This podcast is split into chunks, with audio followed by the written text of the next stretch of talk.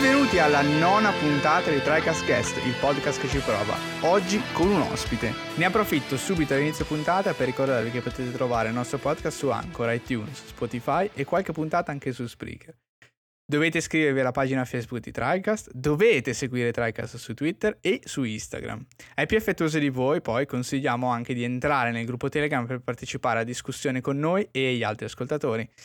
E a chi invece non può veramente fare più a meno di TriCast, ricordo che ogni domenica sera e mercoledì sera alle 21.30 ci trovate su Twitch a giocare qualche gioco o qualche serie. Se ci seguite sui social saprete cosa stiamo giocando in questo periodo. Io sono Eric, il cibernetico conduttore di questa trasmissione, e qui con me al tavolo virtuale ci sono Ale. Eccomi.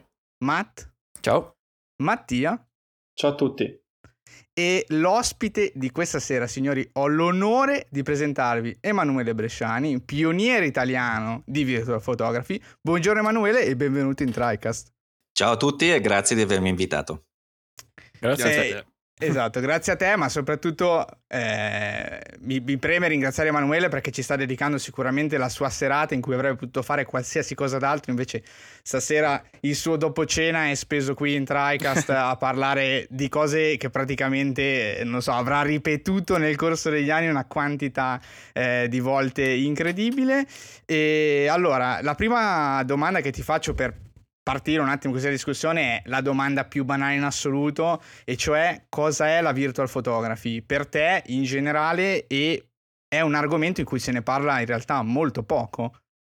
È vero, è un qualcosa che stenta ancora ad uscire dal suo guscio, è una forma espressiva che ha ampi margini di miglioramento, ha ampi margini di espressione ancora irrisolti, e dipendono anche dalla tecnologia su cui si appoggiano. Quindi più andremo avanti, più la tecnologia diventerà prestante, e più probabilmente la virtual photography diventerà sempre più interessante.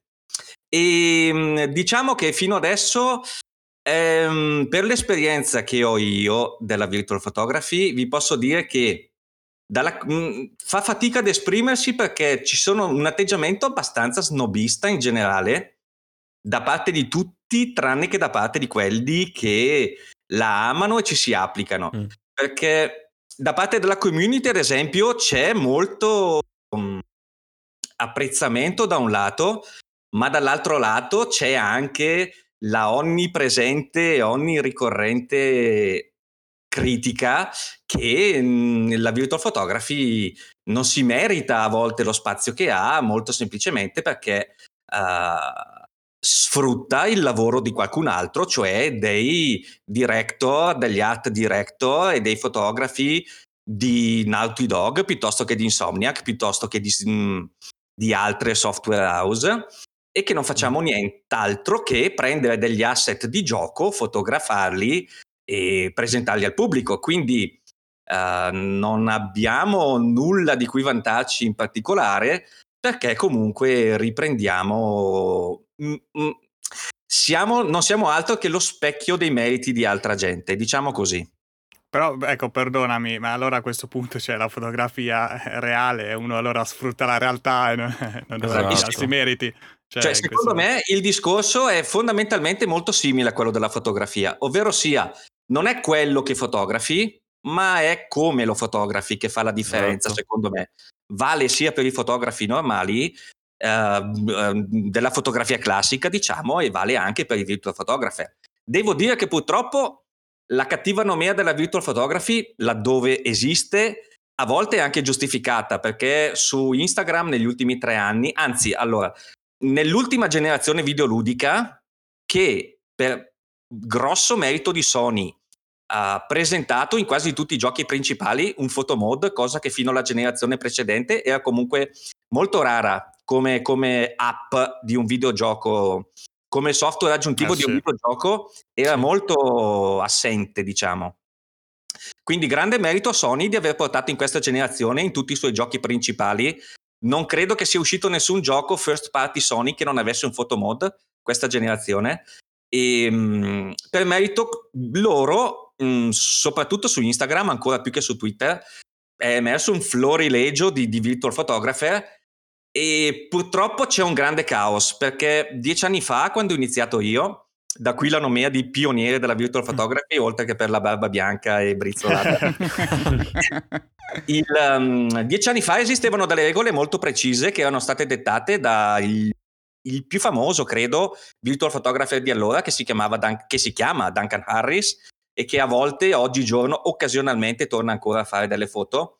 E cioè ci sono 3 regole base: niente HUD, niente UD a schermo, niente segnaletica, diciamo, camera libera e niente cutscenes. Fondamentalmente queste sono le 3 regole, sono sempre state le 3 regole principali della virtual photography. Cioè, per restituire un minimo di personalità alla tua foto devi eliminare ovviamente l'UD da schermo, altrimenti dai proprio l'impressione che sia uno screen grab schiacciando per sbaglio il pulsante dell'acquisizione schermata.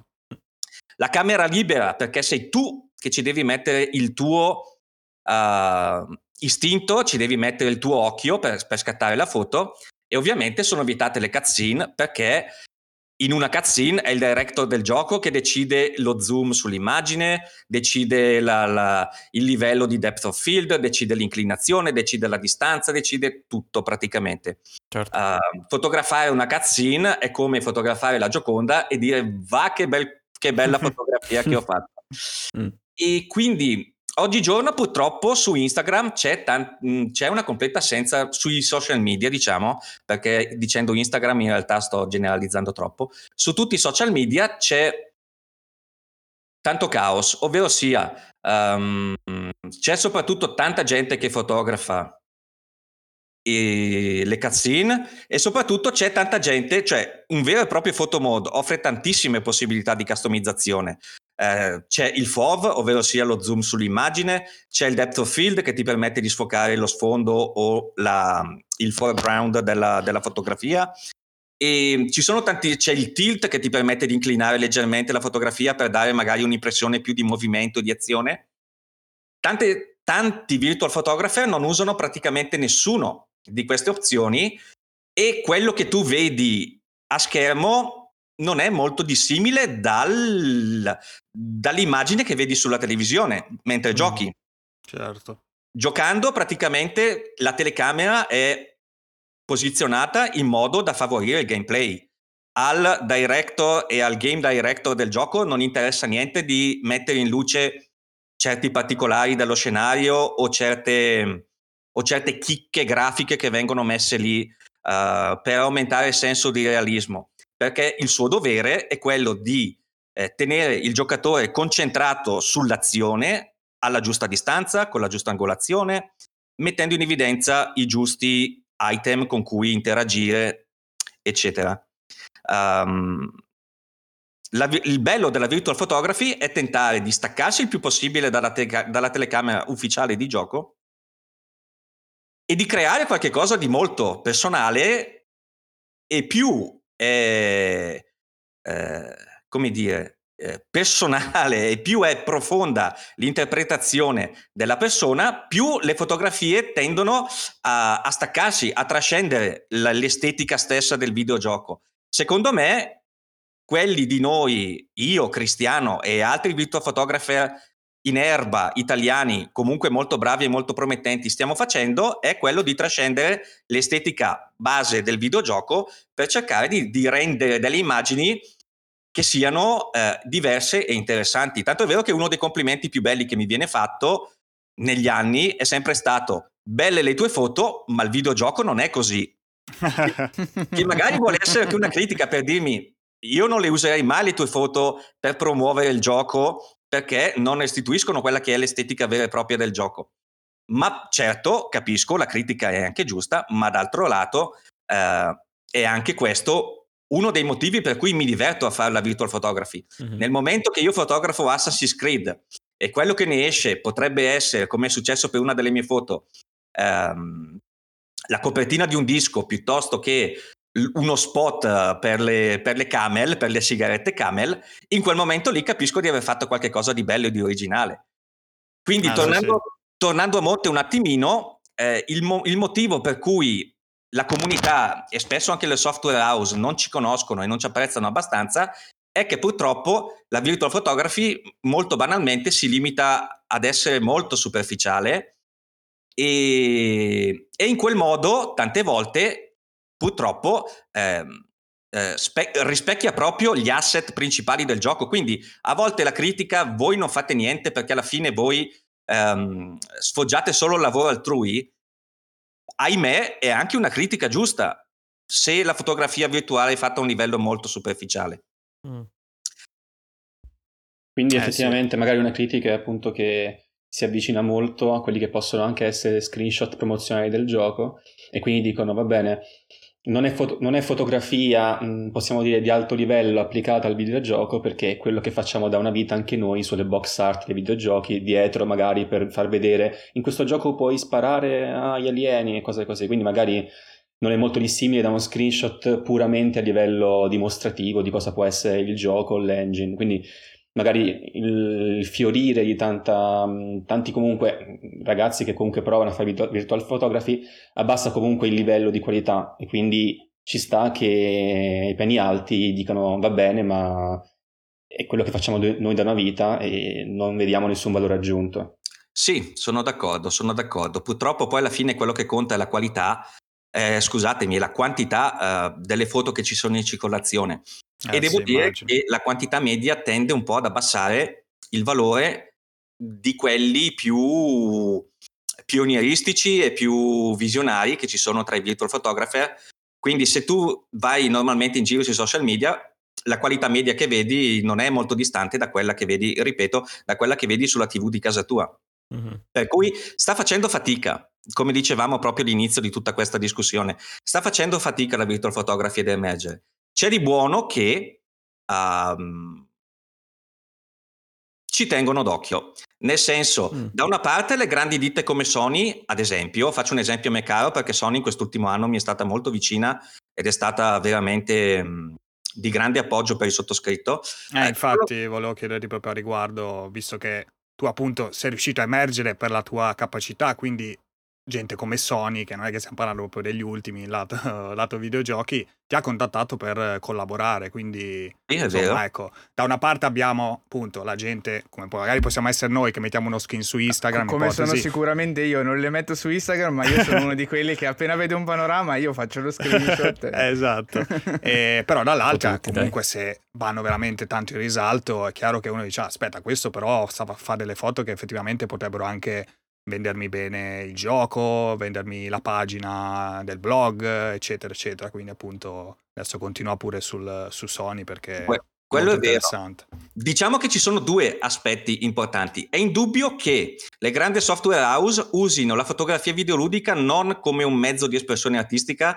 Scusate se uso la parola artista, a volte mi sembra veramente fuori caso, mi sembra veramente eccessiva, ma d'altro canto è anche vero che per motivi che poi magari avrò modo di raccontarvi, una parte di espressione artistica c'è e quest'anno ho avuto un paio di occasioni di tirarla fuori. Però ecco, diciamo che da un lato ho la netta impressione che per le grandi software come Sony, come Ubisoft, come Naughty Dog e altre software house, quindi sia a monte sia anche i first party, utilizzino la virtual photography non come un oggetto di espressione creativa ma come un modo di tenere insieme la community, ovvero sia credo che la maggior parte si fermino al livello di la virtual photography è qualche cosa che tiene unita la community, che la stimola e che allo stesso tempo fa pubblicità ai nostri giochi, questo è e così la teniamo. D'altro canto è anche vero che quando qualcuno come il sottoscritto quest'anno è riuscito a fare qualche cosa di particolare che adesso vi racconto, è anche vero che mi hanno tenuto d'occhio, mi hanno valorizzato, mi hanno anche premiato e adesso vi spiego facendo un passo indietro. Qualche anno fa in Italia si è formata un'associazione che si chiama Neoludica, gestita da due curatori museali varesini che si chiamano Lucca e Deborah Ferrari. Questi due curatori museali hanno detto: secondo noi i videogiochi in Italia sono una forma d'arte, non solo in Italia, anche nel mondo. I videogiochi secondo noi sono una forma d'arte Dobbiamo creare un collettivo di ragazzi e di artisti che tramite i videogiochi esprimono la loro creatività. Così è nato Neoludica e io faccio parte di credo che fosse nata più o meno nel 2010, nel 2011, quando hanno fatto le prime mostre. Loro pubblicavano principalmente gli artwork e lavori di altri ragazzi, soprattutto basati su Assassin's Creed, e credo che il loro primo contatto vero importante in Italia sia stato con Ubisoft, che in seguito ha anche sponsorizzato alcuni degli eventi che hanno tenuto. Mano a mano hanno incluso disegnatori di fumetti, però sempre a tema di videogiochi, artisti materici, nel senso che lavoravano la gomma piuttosto che la plastica, piuttosto che il legno, sempre a tema di videogiochi, e noi virtual photographer siamo entrati più o meno a metà strada, io nel 2014 e Cristiano nel 2018, a far parte del team di Neoludica, e grazie a questi ragazzi e a questo collettivo di creativi, di cui è stata fatta anche un'enciclopedia, no, non un'enciclopedia, sto usando la parola errata, è stato fatto un catalogo, un catalogo di artisti digitalisti italiani, di cui faccio parte anch'io, fa parte anche Cristiano, ed è grazie a loro, soprattutto, è grazie alla loro intermissione, se poi con Sony e con Ubisoft abbiamo avuto dei contatti che andavano oltre quello della partecipazione a livello di community, io e Cristiano, e grazie a Neoludica ho cominciato a stampare alcune delle mie foto che inizialmente sono state portate in eventi tipo la Games Week o al Rome Games Lab o anche in alcune ville private che a volte facevano eventi a tema videoludico. Però il grande... Scusa? No, ho detto, pensa pure, nel senso, eventi privati, diciamo, di qualcuno appassionato. A volte, a volte anche in alcune ville private adibite a museo... come dire, a distaccamento di museo siamo stati esposti, e quest'anno di mia iniziativa, visto che nel mio paese dove abito, qui a Bergamo, c'è un piccolo museo locale, ho fatto la follia ad inizio 2019 di contattare i curatori del museo e gli ho detto: ma sentite, non è che siete interessati a mettere in mostra questa nuova forma d'arte che si chiama virtual photography? Ci ho messo un anno a convincerli, ma a febbraio del 2020, dopo una serie di interviste con diverse persone, con diversi responsabili, dopo aver chiamato in aiuto anche Deborah di Neoludica, che mi ha dato una mano anche nell'organizzare l'evento, a febbraio di quest'anno le mie fotografie stampate su diversi materiali sono state esposte veramente in un museo di arte moderna. Fantastico. Era la prima volta in Italia. Per quanto ne so io, era anche la prima volta nel mondo. So che sembra una parolona, mi sono informato ho fatto un po' di ricerche su Google. Ci sono stati altri artisti che come me e come Cristiano, e scusate di nuovo la parola artisti, che hanno esposto in alcuni eventi, ma in un museo vero e proprio di arte moderna, per quanto ne so io, sono stato il primo in Italia e il primo al mondo. Vabbè. Speriamo si ripeta magari l'anno prossimo, quando si potrà effettivamente ritornare nei musei, magari si farà un salto, cioè io sarei curioso di andare veramente a vedere. Tra l'altro mi ha ricordato che anche a Lucca ogni tanto c'è una villa in centro città dove effettuano mostre, però non mi pare di aver mai visto fotografi lì, però effettivamente sarebbe bello anche che un giorno a Lucca vedere anche lì una mostra in villa, perché Lucca effettivamente è un grande palcoscenico. Si doveva fare qualche cosa a Lucca già da quest'anno, purtroppo sappiamo qual è stata la situazione. Diciamo che da questo punto di vista in Italia credo che siamo avantissimo nel mondo, perché quello che sta facendo Neoludica e quello che stiamo facendo noi comunque ragazzi all'interno del collettivo è un qualcosa che nel mondo, secondo me, fanno singole persone in maniera molto isolata e molto sporadica. Quello che noi stiamo facendo come gruppo credo che sia abbastanza unico a livello mondiale.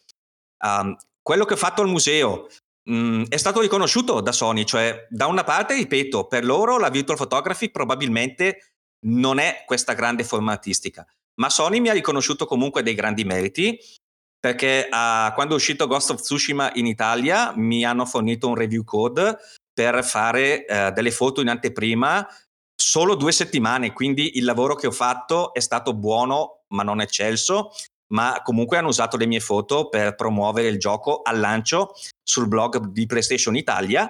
Ma sì. Quello che a me ha fatto tantissimo piacere, perché è stata una sorpresa completamente inaspettata, è che io 2 settimane prima del lancio di PlayStation 5 in Italia mi sono ritrovato una PlayStation 5 in regalo nel mio ufficio. Un bel colpaccio questo, visto poi per tutti i problemi di trovarla. Sì, sì, all'inizio ho detto vabbè, ho una PlayStation 5 in anticipo di 1 settimana rispetto agli altri. Un regalo è sempre un regalo, e con quello che costa è stato un bellissimo regalo, ripeto, più che altro perché inaspettato e più soprattutto molto casualmente 2 giorni prima del mio 51esimo compleanno. Quindi è stata una congiunzione astrale fantastica. E il fatto che comunque ancora adesso, a 1 mese più o meno dal lancio, sia ancora abbastanza difficile reperire sia le PlayStation che l'Xbox, a maggior ragione è stato veramente un regalo super apprezzato, e in questo caso credo che Sony abbia dimostrato che, cioè, se dovessimo guardare i numeri dei miei social media e di chi mi segue, c'è molta più gente sulla faccia della terra che si meritava questo regalo da parte di Sony. Il fatto che l'abbiano fatto a me è stato veramente un gesto di estremo di stima e di apprezzamento di quello che ho fatto nel 2020, esatto. Quindi certo, grazie anche a loro, e vuol dire, ripeto, vuol dire che non guardano solo i numeri, perché tante volte la gente potrebbe pensare danno le PlayStation solo ai Fedez o agli Ibrahimovic della situazione. Sì, certo, le danno anche a loro perché comunque è tutta pubblicità, ma nascosto in qualche piega del PR di Sony ci sono anche dei riconoscimenti personali anche a persone più sconosciute, perché alla fine io credo di essere fondamentalmente sconosciuto sia in Italia che nel resto del mondo. Il mio piccolo seguito, ho i miei apprezzatori, però mi considero comunque una figura abbastanza piccola, non per i risultati, per i numeri, ed è bello che comunque, ripeto, è bello che considerino anche quello che si fa e non solo i numeri che si hanno. Vabbè, certo. Mi aggancio subito con una domanda. Fondamentalmente adesso che hai...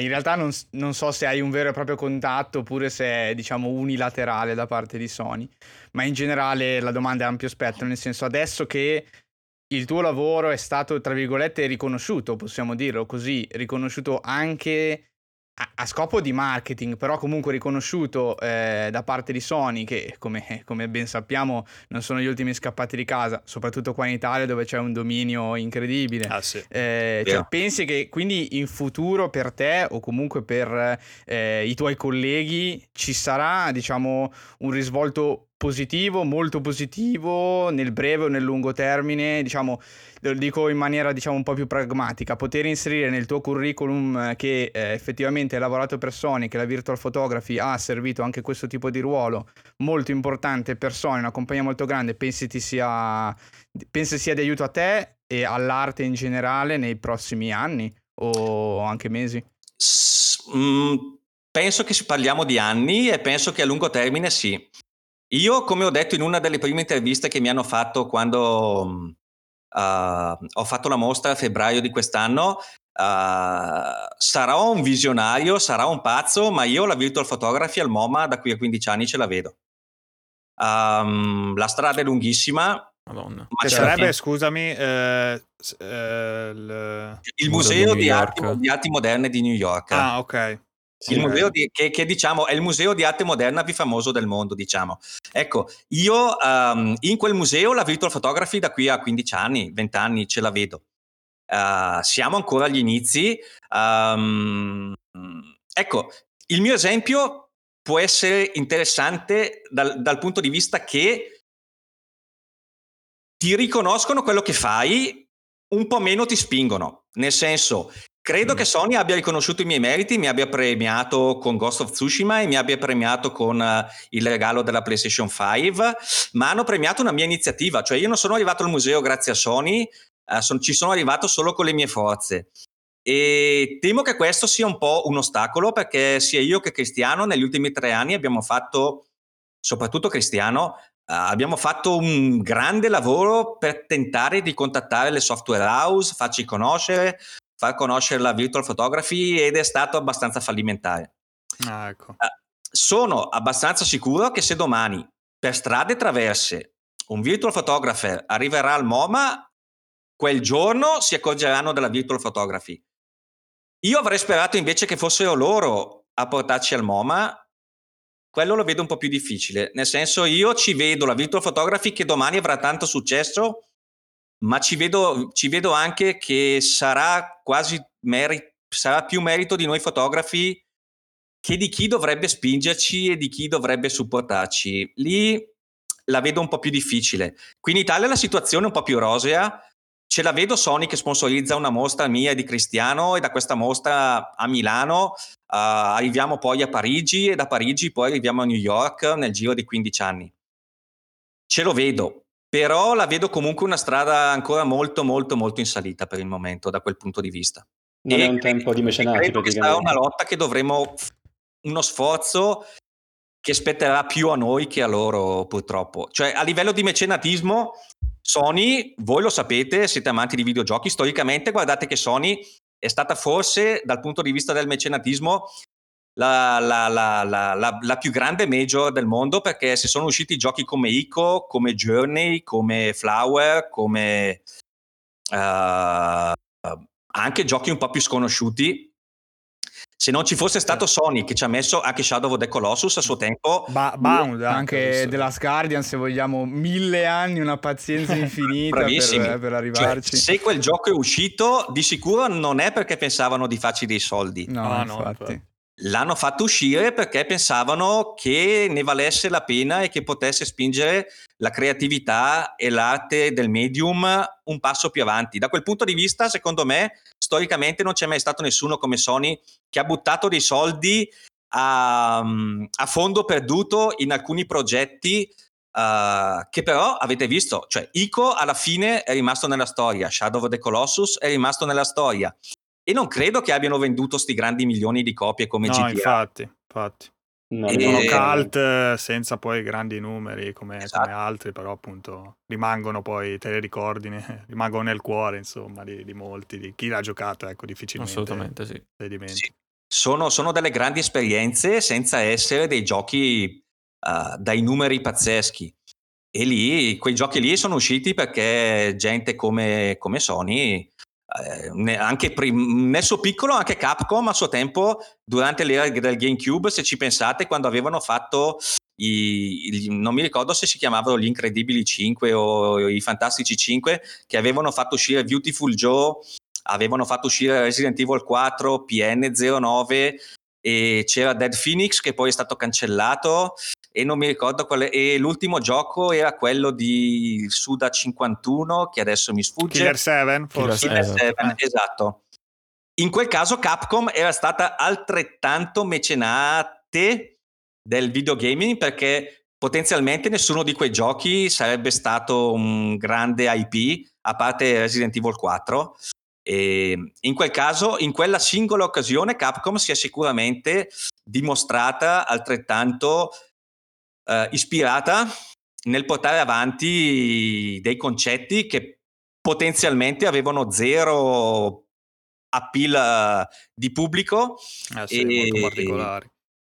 E negli anni, se ci pensate, sta diventando sempre più rara questa cosa, e se non ci fossero dei grandi nomi, quei piccoli progetti indipendenti, ad esclusione dei giochi indie veri e propri che su PC e su console comunque vanno ancora forte, ma in quei casi, se non fosse stato per Sony che ci metteva dei fondi, ripeto, a fondo perduto, perché anche Journey, se non mi ricordo male, ne sono usciti quasi in bancarotta i ragazzi, Genova Cenis e anche su Ubisoft, però nell'ultimo periodo, no, in realtà negli anni scorsi Ubisoft con Valiant Arts, From Dust, Child of Light un po' si era mossa verso quel frangente, poi si è un po' ridimensionata. Sì. Vero. Dal punto di vista Ubisoft devo dire che soprattutto anche in Italia si sta dando molto da fare, anche loro a proporre il lavoro di altre persone, e bisogna riconoscerglielo. E quindi sì, no, è vero. Mi piacerebbe, vorrei che fossero delle iniziative molto più presenti e molto più regolari. Purtroppo sembrano, forse perché anche a monte non ci sono gente capace di proporre dei progetti interessanti, perché forse se ci fosse un Valiant Hearts all'anno e chi porta avanti il progetto fosse bravo a proporlo a Ubisoft, non è escluso che Ubisoft lo accetterebbe. Quindi è difficile per degli esterni come me, come voi, capire fino a che punto ci sono i portafogli chiusi per carenza di idee o carenza di fondi. Quello purtroppo non lo possiamo. Sì. Anche perché vediamo come poi l'equilibrio, appena si ferma qualcosa, succede qualcosa, un disastro, quindi come in tutto nei videogiochi in particolare, quindi sì, è complesso riuscire a tirar fuori, a riuscire a andare in bilancio. Praticamente ogni volta escono delle news abbastanza preoccupanti su giochi che sembrano aver avuto successo, invece rimangono così, non si sa bene. Speriamo che riescano a sopravvivere sui poveri sviluppatori. Il progetto ambizioso solitamente, ma veramente in questi ultimi anni è un fenomeno sempre più forte. Cioè hai una software house che fa il progetto ambizioso, però se si sbilancia troppo veramente rischia di chiudere le porte, i battenti, e di tornare a casa fondamentalmente. E quindi da questo punto di vista c'è una ricerca chiamiamolo commerciale, che possa andare a tocchettare un pochino i punti giusti di un po' più gente forse. Io detesto di questi ultimi anni la rincorsa al facile successo. Ovvero sia, quando si sente qualcheduno che parla di progetti a venire, lo vendono tutti come il prossimo PUBG, piuttosto che il prossimo Fortnite, piuttosto che il prossimo... Lo supporteremo per 10 anni. La classica frase degli ultimi anni. Io ho visto il videogioco nascere, perché la mia tenera età ha il grande pregio che mi ha fatto conoscere i videogiochi dall'inizio. Perché comunque Space Invaders è uscito che io ero alle scuole elementari, Pac-Man è uscito che io ero alle medie, alle superiori quando bigiavo a scuola giocavo a Street Fighter 2, giocavo a Ghost and Goblins, giocavo ai Laserdisc, a Dragon Slayer, a Ash Sunroom 1000 e ad alcuni altri, a Don Quixote, che sono stati tra i pochissimi Laserdisc usciti. Ho avuto la fortuna di giocare a Marble Madness, a tutti i grandi classici. Sono passato, ho visto Soul Edge in sala giochi prima che diventasse Soul Calibur sul Dreamcast. È stata una grande fortuna, è stato un grande onore vedere la nascita e la morte delle sale giochi. E il videogioco moderno, suonerò molto vecchio nostalgico, sicuramente sono un vecchio nostalgico, ma mi manca tanto il videogioco corridoio con la fase di apprendimento e il boss che ti sfrutta quello che hai imparato fino a quel momento. Il livello successivo completamente diverso, con la fase di apprendimento e il boss. È vero che a quei tempi col Genesis e con lo SNES pagavamo i giochi anche 100.000 lire, e a volte li finivamo in 4 ore. Quindi da quel punto di vista il gioco moderno è forse user friendly, perché comunque paghi 80 euro, ma potenzialmente puoi giocare 140 ore. Sperando non. Ma quello secondo me è tutto molto diluito, a parte rarissimi casi, è tutto molto diluito, è tutto spesso noioso, se mi permettete, perché comunque la mia opinione è quella. E non capisco perché dicono tutti che il single player sta per morire, sono tutti preoccupati del single player, però è uscito un meraviglioso Star Wars single player quest'anno, se non mi ricordo male, è uscito nel 2020 o nel 2019? Sì, è uscito nel 2019, però proprio alla fine dell'anno mi ricordo, perché è rientrato addirittura anche nelle nomination di questi Game Awards, che comunque tengono conto degli giochi 2020. Quindi a dicembre proprio. Fallen Order, comunque sì. Stiamo parlando di Fallen Order a dicembre allora scorso sì. Scusa, tra l'altro Emanuele, ho fatto anche ho provato il mio primo esperimento di digital photography, perché c'è la photomod, essendo appassionato di Star Wars ho detto no vabbè, devo darci una prova, e quindi effettivamente ci ho provato, neanche a farlo apposta, comunque continua pure. È giusto, bisogna provare. Se ti senti di avere qualche cosa da dire, o anche solo se ti senti di fare una bella foto per ricordarti un buon momento, il fotomodo è lì per quello, ed è giusto sfruttarlo. E per quanto riguarda i giochi, dicevo, non capisco perché un gioco come Fallen Order, che pare abbia avuto un grande successo di pubblico, un grande successo di critica e abbia venduto bene, non venga preso ad esempio. Continuo a sentire gente che dice dobbiamo fare il nuovo GTA, dobbiamo fare il nuovo Fortnite, dobbiamo fare il nuovo PUBG, e non senti nessuno dire dobbiamo fare il nuovo Fallen Order. Cioè è la dimostrazione che il single player non è morto, è la dimostrazione che il single player vende, ma quando senti discorsi in alto, dalle alte sfere, rincorrono il facile successo. E secondo me invece i progetti solidi forse non li valorizzano abbastanza, o forse non ci sono, quello non penso. È anche vero che già di Fallen Order è comunque derivato da esperienze come Metroid, Dark Souls, che hanno comunque funzionato, Dark Souls soprattutto. Sì, più Sekiro. Quindi anche Sekiro, per alcuni aspetti anche Sekiro effettivamente, come dissi. Però... è vero anche che c'è l'equilibrio, appunto, come diceva Eric, tra il commerciale, che serve magari anche come fuel, serve come fondamenta per il progetto più rischioso che dà quell'esperienza unica. È purtroppo inevitabile. Se anche al cinema se li lasciassero solo capolavori e non ci fosse comunque una base di qualcosa di più appetibile per il pubblico, probabilmente finirebbero in bancarotta al secondo capolavoro. Quindi purtroppo, tra virgolette, perché comunque è giusto che ci siano anche i giochi più commerciali, è necessario che ci sia una base che dia carburante ai progetti più ambiziosi. Certo. Tra l'altro, Emanuele, i progetti ambiziosi poi ti faccio andare, Ale, sì. Sperando che poi i progetti ambiziosi arrivino, perché da alcuni software house è un po' di anni che effettivamente si ristagna. Ubisoft adesso ci sta vendendo, in realtà ha un po' smesso, ma ci sta vendendo Beyond Good and Evil 2 come la nuova terra promessa, però effettivamente è un po' che aspettiamo. Esatto. È pure andato. Non ho delle buone sensazioni speriamo di sbagliarci. Non ho delle buonissime. Ma sempre contento se ci sbagliamo. Io, se è un bel gioco, sono solo che contento. No, infatti.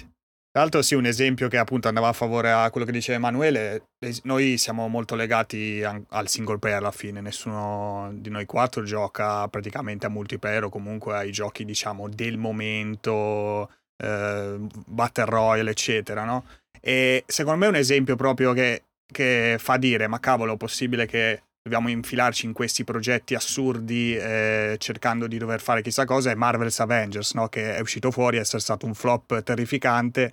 Cioè io l'avevo visto proprio, l'avevo percepito fin da subito, perché non puoi pensare di buttarti così con un IP comunque molto generalista, alla fine molto per tutti, con questo, adesso li chiamano GAS, no? Game as a Service, che però ha comunque i suoi problemi, perché poi con le licenze dei Marvel non puoi fare determinate cose che funzionerebbero a livello di gameplay, come per dire trovare i pezzi di armatura e metterti, no? Una cosa tipica tra l'altro di giochi in terza persona, comunque MMO, multiplayer eccetera, dove uno giustamente combatte, trova l'arma, la vuole usare, no? Vuole mettersela, vuole farla vedere ai suoi amici eccetera. Cioè tutti questi fattori, e poi alla fine vabbè, insomma, problemi anche dell'anno d'uscita, chiaramente questo 2020 insomma ha lasciato quel che ha lasciato, e problemi di sviluppo, però hanno dimostrato che alla fine la gente non gli interessa avere tutto in questo modo. Cioè potevano fare benissimo secondo me un gioco di Avengers normale, cioè single player, esperienza buona come appunto Marvel Spider-Man, adesso Miles Morales, e poi magari dopo, quando ti crei la community, provi a espandere, fai magari la parte multiplayer, cooperativa, come comunque va molto di moda adesso. Ecco, la cooperativa anche piace molto a noi, insomma, quindi è molto strano. Noi infatti, cioè, ci divertiamo un sacco perché troviamo tutti i super single player lunghissimi, molto belli. Adesso vabbè, di recente è uscito pure Cyberpunk, insomma è uno di quei progetti super ambiziosi e l'abbiamo già potuto provare, e cavolo, spero continuino così, insomma, spero riescano a a tirar fuori sempre esperienze buone. Sì, diciamo che dal punto di vista del tempo umano, essendo il nostro tempo di gioco ristretto, riusciamo a cibarci solo dei giochi medio buoni, diciamo così. Riusciamo a schivare tante cose e a focalizzarci solamente su quello che ci piace. E questo comunque è anche segno del fatto che alla fine, secondo me, tanta qualità sta arrivando. Dopodiché sono d'accordo su tutto. Tra l'altro Marvel's Avengers, secondo me, mio parere è semplicemente che abbiano sbagliato completamente la scala del progetto, perché nel momento in cui tu crei una cosa del genere, come diceva Ale, senza poter customizzare troppo, c'è un po' di customizzazione, ma come diceva Ale, molto all'acqua di rose, e poi non mi metti i volti dei personaggi, che sono quelli che di fatto attirano il grande pubblico che va al cinema a vedere i film, e quindi poi nel gioco si aspetta di poter di avere Chris Hemsworth piuttosto che Robert Downey Jr. da poter comandare. Lì non c'erano, e cioè fin da subito a me sembravano, come noi diciamo tra di noi e la nostra community, mi sembrava veramente la versione Lidl di Marvel's Avengers, con queste facce che, cioè, potevano andare bene, non è che erano brutte, però con l'immaginario ormai fortissimo dei film erano completamente fuori tempo, mettiamolo così, fuori tempo massimo. Ma voi, sì, così proprio giusto per chiacchiera veloce, il redesign della faccia di Peter Parker nel recente episodio di Insomniac, come l'avete vista?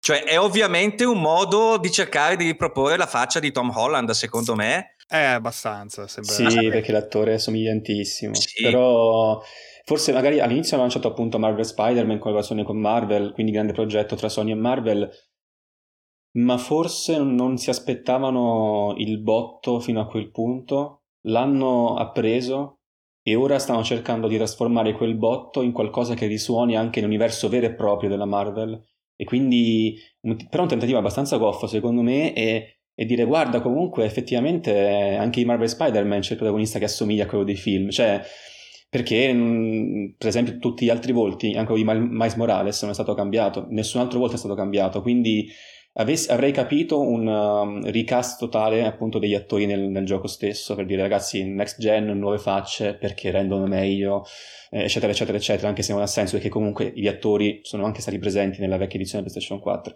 quindi è un tentativo un po' goffo per strizzare l'occhio e dire comunque ragazzi vedete che c'è anche Tom Holland in qualche modo in questo gioco, e quindi chissà se eccetera eccetera eccetera. Addirittura mi ricordo che il primo trailer per Spider-Man PlayStation 4 dava quasi l'idea ci fosse Iron Man, perché c'era un piccolo passaggio in cui c'era Spider-Man che si alzava e vedeva una luce come se fosse appunto Iron Man che lo sorvolava, mentre invece nel gioco stesso c'è questa stessa scena ma senza questa luce, è totalmente diversa, quindi hanno sempre fatto questo doppio gioco e adesso hanno un po', diciamo, fatto un tentativo secondo me abbastanza goffo e come ha dato solo adito a critiche più che a veri e propri elogi, quindi sono quegli tentativi un po' strani da parte delle major di strizzare l'occhio. Alla fine non è niente di game breaking, non cambia l'esperienza ovviamente, non si distrugge il disco per questo, però sono anche quelle cose che appunto fanno dire boh, ok,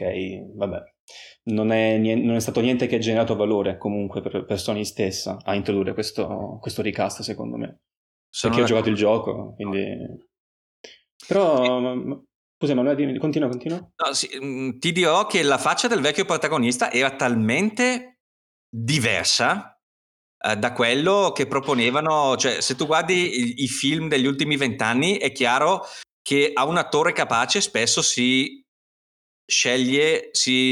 preferisce un attore caruccio. Se tu guardi una qualsiasi telefilm teen o adolescenziale degli ultimi anni, ci sono degli attori gran carini che recitano abbastanza da gran cani e c'è questa tendenza comunque in cui il carino prevale sull'interessante e credo che abbiano fatto una scelta del genere anche con il nuovo Spider-Man, ma in realtà il vecchio Spider-Man, la prima faccia dello Spider-Man per PS4, era talmente inusuale da essere molto molto molto carina e molto molto molto azzeccata, e secondo me capisco dal punto di vista del business avergli rifatto la faccia, ma sono tra quelli che criticano la scelta perché secondo me è più piatta, è più banale, è meno espressiva. Ho visto un bel paragone anche su YouTube, cioè hanno fatto proprio anche gli algoritmi di illuminazione quando hanno fatto il remaster di PS4,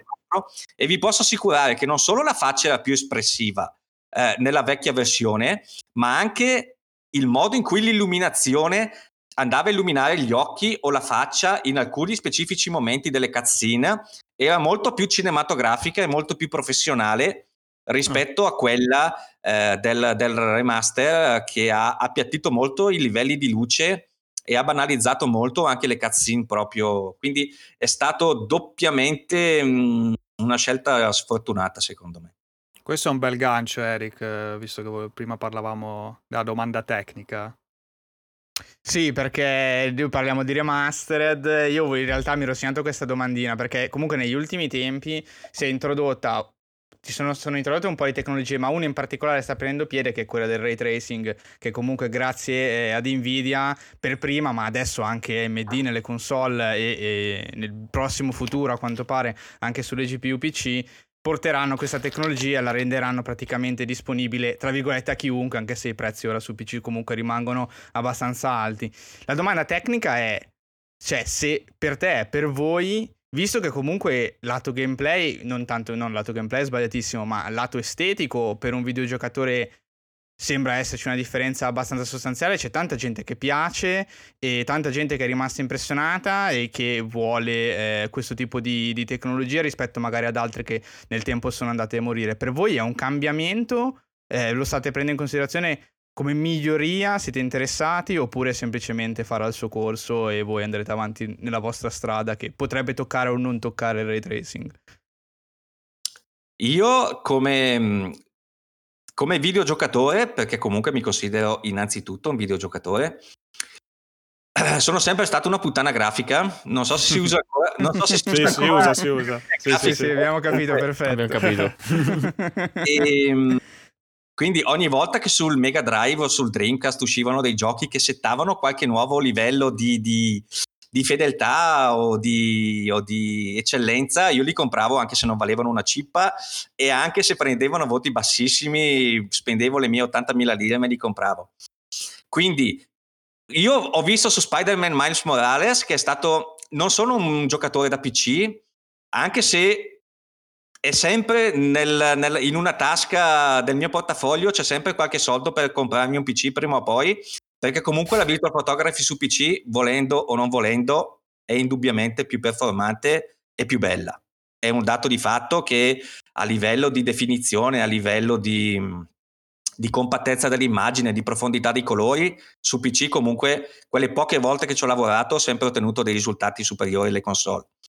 E io credo che a livello il ray tracing non sia una moda passeggera. E qui mi rilaccio bump mapping. Il bump mapping secondo me è stata una di quelle cose che forse è stata una moda passeggera, perché aggiungeva un qualche cosa che però si è perso molto molto rapidamente.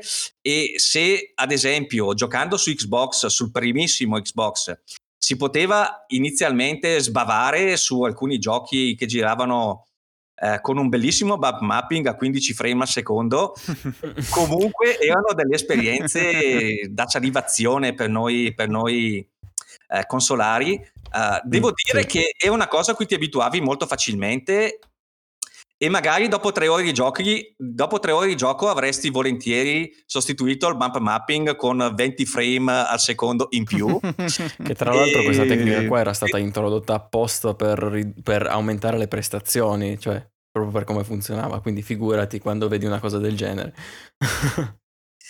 E però d'altro canto devo dire che il ray tracing secondo me non è puro arredo, ma ce lo vedo come un qualche cosa che aggiunge davvero profondità di scena, di colore, ma soprattutto di realismo. Io sono sicuro che quello che ho visto su Miles Morales su PS5 sia una piccola parte di quello che può vedere qualcheduno su un PC di fascia alta con Cyberpunk.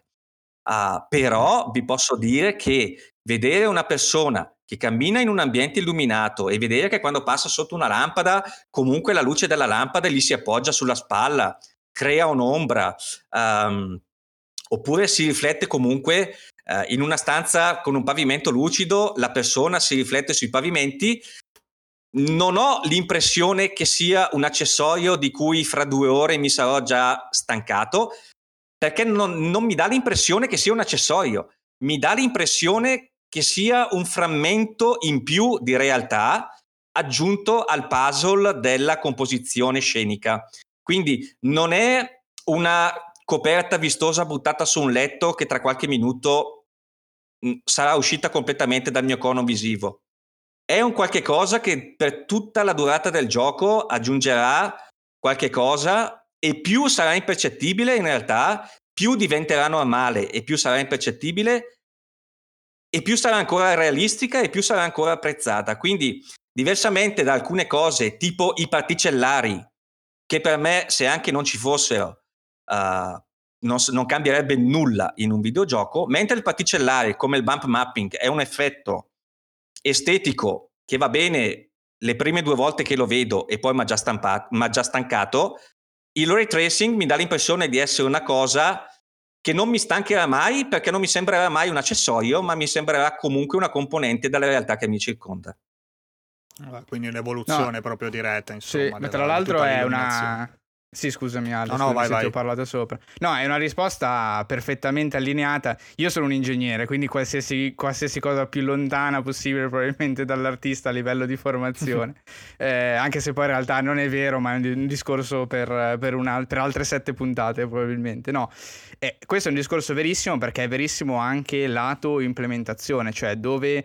La tecnologia di illuminazione precedente tra rasterization e illuminazione statica fondamentalmente sono dei tasselli che simulano la realtà, ma si fermano appunto ad una rappresentazione puramente fittizia della luce. Il ray tracing invece si parla proprio di si chiama ray tracing, si chiama proprio di proiettare i raggi di luce all'interno dello spazio della camera.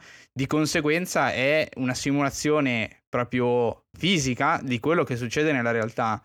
Quindi anche a livello di implementazione, anche a livello fisico e di algoritmo matematico, quello che stai dicendo ha perfettamente senso, perché è uno step in più verso il realismo, non un'aggiunta appunto decorativa a latere, no? Che può essere bella in alcuni giochi magari o completamente deleteria in altri. Questo è proprio un overhaul generale del sistema di illuminazione, ma tanto che i stessi produttori console con AMD hanno deciso di spendere i prossimi almeno 7 anni con le console con dentro dell'hardware dedicato che possa star dietro a questa tecnologia, perché evidentemente anche loro si aspettano che ci sia un'implementazione continua e quindi che sia necessario a lungo termine avere un supporto. Quindi sì, sono perfettamente allineato anch'io con questa visione. Ma se siete d'accordo, in realtà torno un attimo più sulla virtual photography, perché è sempre bello spaziare. Sì. Però mi reintrometto con una domanda che è sempre un po' generale, ma per me è super interessante perché ne so veramente poco, ed è fondamentalmente se esiste un processo che tu segui, o magari un processo unificato in realtà tra te e i tuoi colleghi, in qualche linea guida per fare uno scatto semplicemente. Credo di no. Credo che ognuno di noi abbia il suo sistema. Io so che Cristiano, ad esempio, progetta le sue foto in anticipo, nel senso che lui dice: voglio fare una foto del colosso che dà un pugno mentre io faccio una schivata laterale, c'è il falco che passa sopra a poca distanza. Una cosa del genere. Una cosa semplice.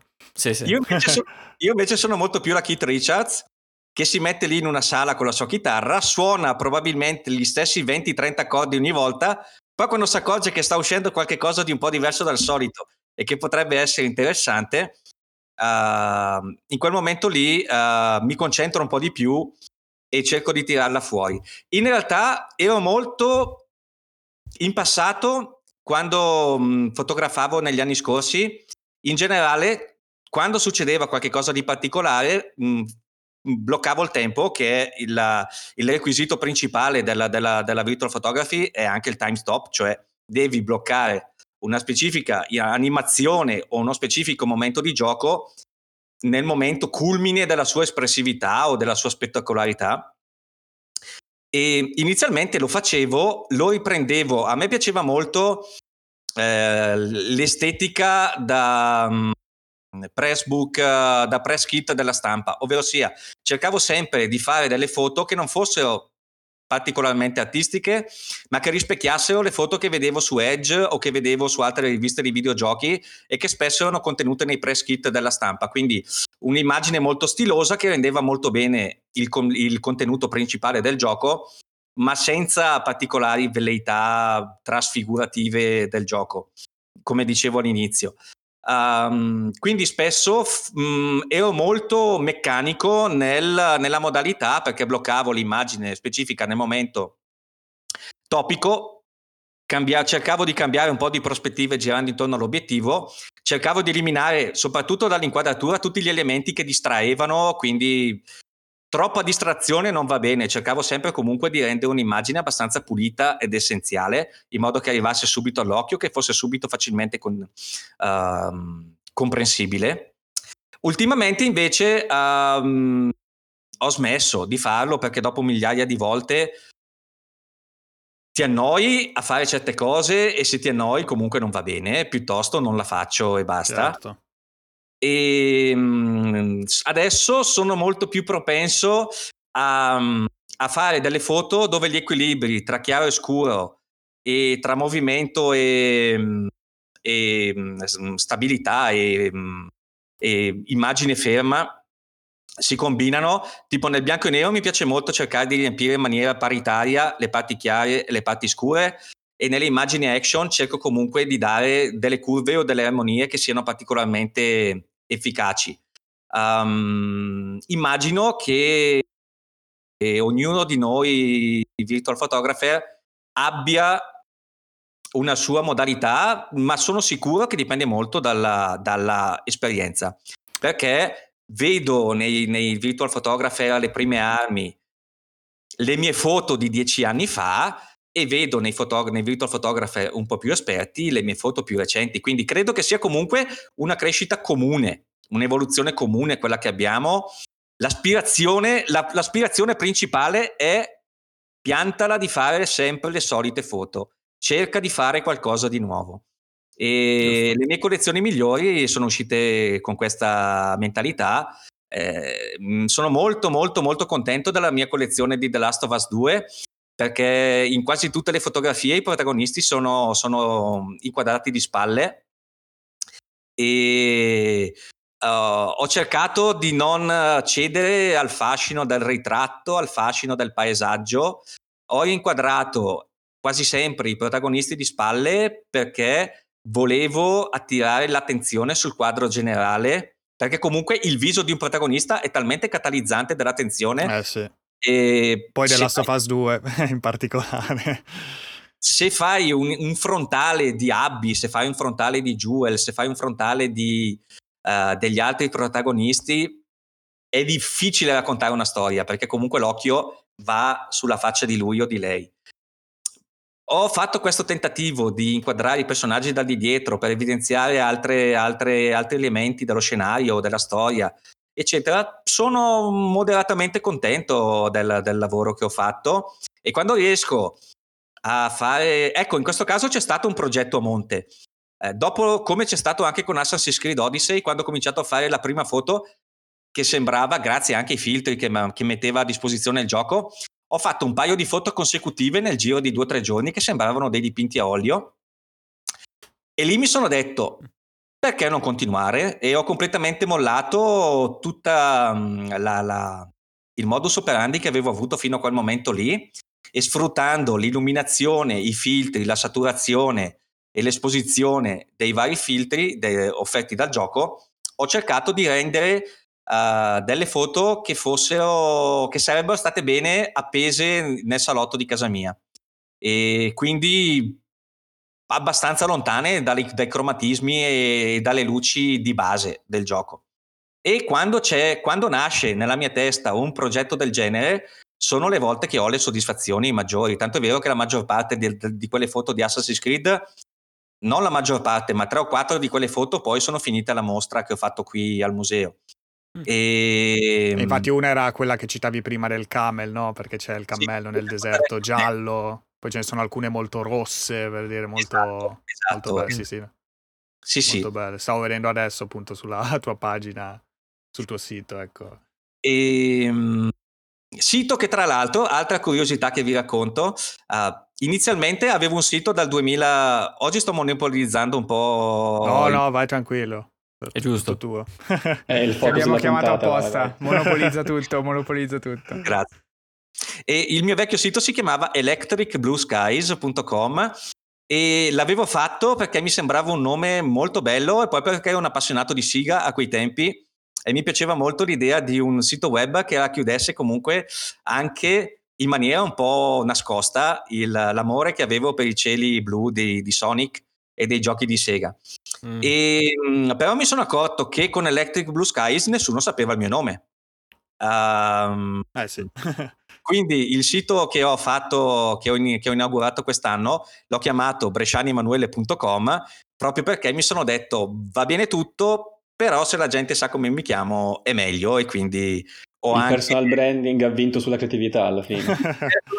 Il banalissimo, perché in teoria cominciare col cognome e poi col nome è particolarmente, come dire, formale, ma la verità è che emanuelebresciani.com era occupato da un architetto fotografo. Esatto, non altro di quello.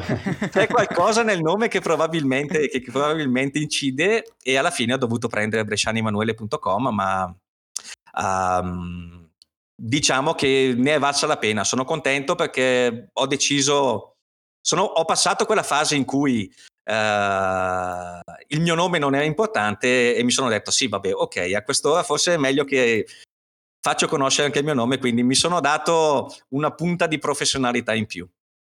Che poi tra l'altro, Emanuele, ho notato questa tua voglia di raccontare qualcosa in modo diverso utilizzando i filtri.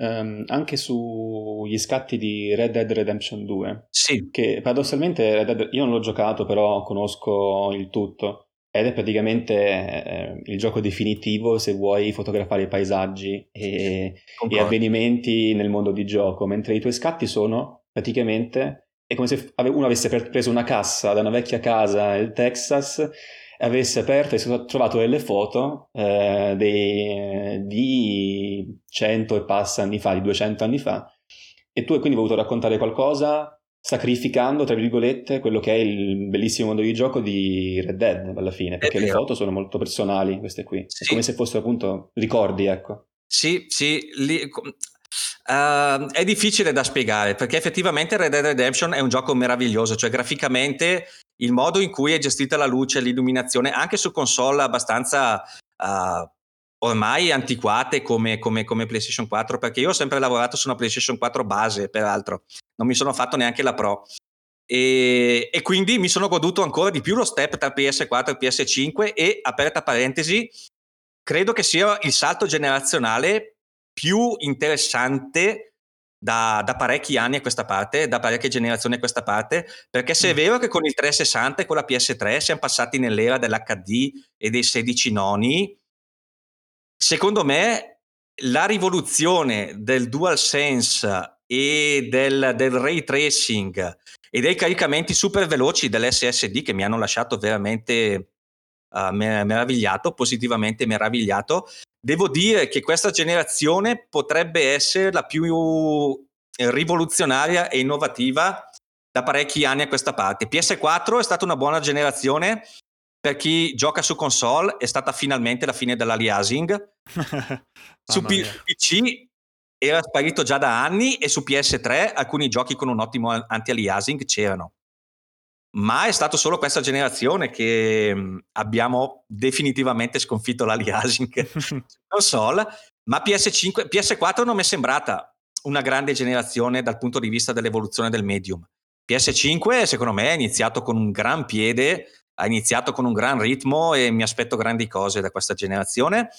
Tornando indietro, Red Dead Redemption è fantastico e sfrutta l'hardware anche di una console vecchia, vetusta come PS4 molto molto bene, ha degli algoritmi di illuminazione spettacolari, il paesaggio si estende tantissimo, ma secondo me se tu fotografi Red Dead Redemption a colori, fotografi il set di un cinema, non fotografi il vecchio West. Quindi ho pensato che per rendere l'idea del West che volevo io in Red Dead dovevo per forza usare dei filtri anticati ed epoca, perché altrimenti mi sembrava di star fotografando il set, un set cinematografico di Quentin Tarantino, e la cosa non mi convinceva molto, e quindi è per quello che ho usato dei filtri anticati come quelli che ho usato. Hai adattato praticamente, ci sta. Sì, sì.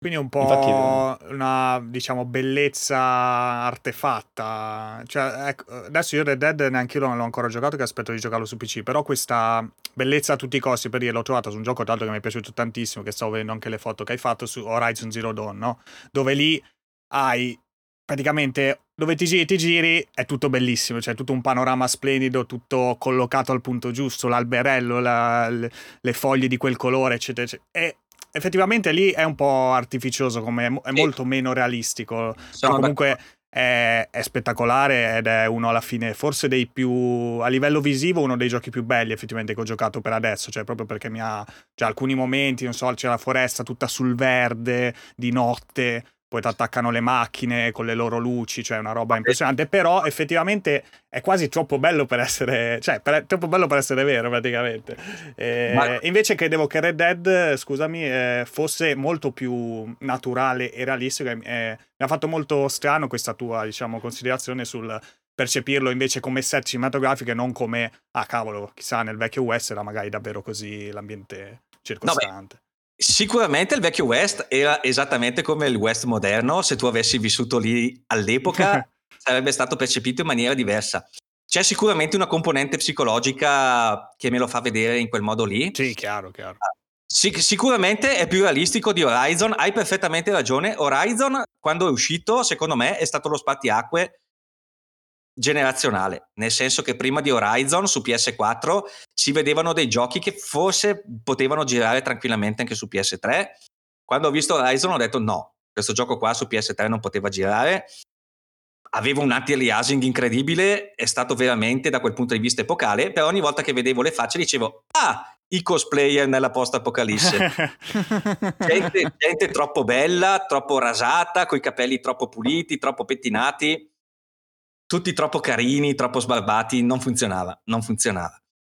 Però, e hai ragione, il paesaggio, colori troppo accesi, troppo saturi, illuminazione troppo carica, però a livello di direzione artistica, se sei il direttore del gioco, te lo puoi permettere, è una scelta opinabile, ma ha funzionato, perché comunque è coerente, Cioè, quella scelta eccessiva che c'è dal primo minuto di Horizon se la porta fino alla fine del gioco, quindi io da quel punto di vista rispetto la scelta dell'art director e del director del gioco e dico ok, c'è della coerenza dall'inizio alla fine, è discutibile dal mio punto di vista, ma ti apprezzo e ti ammiro perché avevi un'idea e l'hai portata avanti dall'inizio alla fine.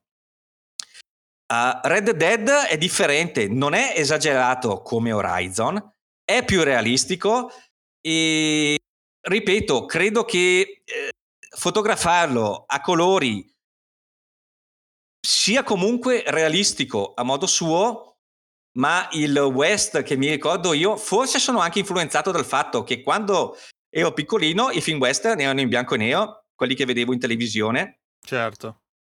E ho ancora, nel mio imprinting, ho questa idea del West bicromatico o monocromatico, e non escludo che nella mia scelta di rappresentarlo in quel modo influisca anche un po' dell'imprinting cinematografico che ho avuto da ragazzino. Poi il fatto che non aiuta il fatto che negli ultimi anni con gli spaghetti western e con Tarantino eccetera il western a colori sia diventato talmente eccessivo che me lo figura un po' irreale, e forse il fatto che lo veda un po' irreale e un po' fumettistico a colori ha influito sul fatto che le mie foto volessero invece restituire l'idea di un western più reale e più storicamente accurato, ma sono tutte seghe mentali fondamentalmente, quindi l'occhio del fotografo alla fine, ma come adesso Collegato a questa, comunque voglio raccontare una storia. In realtà è un'altra domanda che mi ero segnato guardando alcune tue interviste. Tu molto spesso citi due foto in particolare, che sono quella di The Order e di Uncharted 4 come alcune delle le tue preferite, ma sono le tue preferite perché non sembrano provenire dal gioco. Questa cosa che tu dici, la dici perché pensi sia importante anche per l'emancipazione della virtual photography? Certo. Se tu guardi la foto di Uncharted 4, mi è venuto molto bene l'equilibrio tra il chiaro e l'oscuro, di cui peraltro parlavo prima, e potrebbe tranquillamente sembrare, con la scusa che è in bianco e nero e con la scusa che il profilo di Nathan è completamente al buio, potrebbe sembrare quasi un artwork di gioco, e l'ho amata tanto. Oddio, ne ho anche abusato, perché nella metà delle interviste che mi hanno fatto, volenti o nolenti, in copertina hanno messo quella e sto cominciando ad avere anche un senso di rigetto nei confronti. Quella di The Order, sapete che è in assoluto una delle foto a cui voglio più bene, perché riprende una persona che la maggior parte dei giocatori non hanno mai inquadrato neanche una volta, perché c'è nella mia testa quella foto racconta una storia e non riprende nessuno dei personaggi principali del gioco. È una foto che è stata scattata nel bordello di Londra, dove i protagonisti passano molto velocemente per poche frazioni di giochi, per pochi istanti di gioco, e rappresenta un uomo solo ad un tavolo, inchinato su un bicchiere, probabilmente ubriaco e probabilmente triste, che dalle spalle ha una prostituta seduta sullo sfondo dell'immagine, anche lei da sola, che guarda da un'altra parte. Quando ho inquadrato quella scena ho sentito un gran senso di solitudine e di isolamento, e mi raccontava una storia molto forte di persone che, nonostante cercano l'amore delle prostitute, alla fine comunque si sentono sole, si sentono distanti e cercano una storia di amore e di sesso che sarà comunque momentanea e che non gli darà niente, che le loro vite erano vuote prima e erano vuote prima dell'atto sessuale e saranno comunque vuote anche dopo l'atto sessuale. Sì. L'ho trovata una foto molto indicativa e anche l'ho sentita molto mia, non perché vado spesso a prostitute, ma perché sono una persona che sente molto il senso della solitudine, nella vita l'ha sentito molto, e quella foto lì per tanti versi mi rappresenta molto, e quindi gli ho voluto molto bene, e forse gli ho dato un significato addirittura più grande di quello che ha. Ma la cosa bella della virtual photography è che tu puoi raccontare delle storie con le fotografie, che non è detto che il director del gioco volesse raccontare la stessa storia che racconti tu. Ma io credo che nel momento che tu vedi una storia in un'immagine e la fai tua, quella storia diventa tua, e credo che sia il grande potere della virtual photography. Sì. Tra l'altro una considerazione diversa almeno da quello che percepisco le foto reali, fotografie reali di fotografi appunto professionisti o altro, è che molti giochi comunque li giochiamo, sappiamo, conosciamo magari la scena, la zona, il personaggio, il nemico, e effettivamente notiamo, per dire adesso su Horizon appunto stavo vedendo quella scena con, mi sfugge il nome del nemico, quello l'uccello gigante, Tempesta... Sì, l'avio Tempesta forse. Ecco, esatto. Cioè effettivamente beccarlo nella sua posa ad ali spiegate, insomma, davanti, mentre tu miravi con l'arco, cioè comunque so che è abbastanza difficile, oppure anche un'altra dove invece è posato per terra con l'elettricità quando cala giù, cioè comunque riconosci, se hai giocato il gioco, anche cosa ha dovuto fare magari il fotografo virtuale per beccare quello scatto in quel modo fatto bene, ed è bello anche quello, ecco, rispetto a magari, che ne so, in una foto, non lo so, cioè mi sono visto spesso le foto di quel come si chiama, mi sfugge il nome dell'edificio a Singapore, quella piscina sul grattacielo, no? Per dire, no? E lì però non ci sono mai stato chiaramente, però dico, la foto è molto bella, una foto così sarebbe bello andarci. Invece in Horizon ci sono stato, tra virgolette, quindi percepisco anche in modo diverso, magari anche quello che volevi dire in quella foto, per dire la mostruosità del nemico, no? Oppure un momento, non so, un momento dove mi sembra a Carezio stai raccogliendo un oggetto per terra, per dire, quindi cioè, comunque vari momenti di gioco mentre tu appunto stavi giocando, l'hai fotografato e hai lasciato quello lì, ecco. Lì ci sono alcune volte, alcune foto dove dietro c'è un lavoro enorme, cioè ti dico che alcune foto ci ho messo 40 minuti a volte per tirarle fuori. Mamma mia. Con l'Avio Tempesta in particolare sapevo che una volta che lo colpivi un tot di volte non riusciva più a stare in volo e cominciava a camminare sul terreno, quindi c'è stato tutto un lavoro di preparazione per cui l'ho colpito un po' di volte, l'ho fatto scendere sul terreno, però poi a volte la stessa medesima fotografia in realtà sono 10 consecutive interruzioni di tempo per cui lo fermi nel momento 1 e dici no perché c'è il tuo cavallo da monta che magari ti sta proprio davanti e interrompe la visuale. Sì. Mandi avanti di mezzo secondo l'immagine, la blocchi un'altra volta, però no, perché nel frattempo Aloy ha rimesso l'arco a posto e quindi non va più bene, quindi devi di nuovo riattivare il tempo, rimetti Aloy in posizione e magari in quel momento lì c'è un ciuffo d'erba che ti si mette proprio di traverso.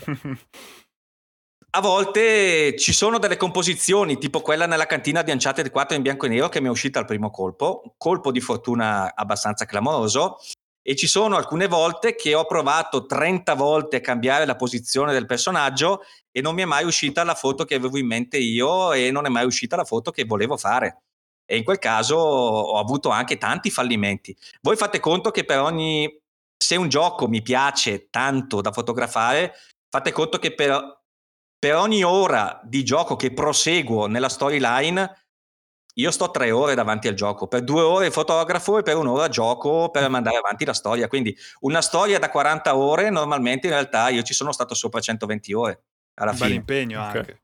Esatto. Sì. Quindi è per quello che odio gli open world da 120 ore. Se no diventano mesi di gioco. Così, esatto. Allora. Beh, allora vedo che siamo un attimo, arenati. Propongo allora io la mia domanda. Prima sono stato un attimo in silenzio perché, avendo proposto domande a raffica una dopo l'altra, ho lasciato che giustamente anche gli altri si potessero sbizzarrire con le loro. Una domanda così, di interesse personale, perché fondamentalmente ho visto anche sul tuo sito, cioè il portfolio e tutto, tra l'altro lo diremo anche all'inizio della puntata, ma tutte le foto di cui parliamo sicuramente troverete la possibilità di vederle sul sito di Emanuele, così voi che ascoltate il podcast potete andare anche a capire meglio di cosa parliamo, perché giustamente non c'è il video nel podcast. Ma la domanda è questa, cioè la maggior parte dei giochi che ci sono nel portfolio, forse con l'eccezione probabilmente di Wipeout e forse Devil May Cry, cioè sono tutti giochi fondamentalmente fotorealistici, cioè quelli che noi definiamo fotorealistici, cioè che bene o male cercano di rappresentare la realtà in maniera più dettagliata possibile.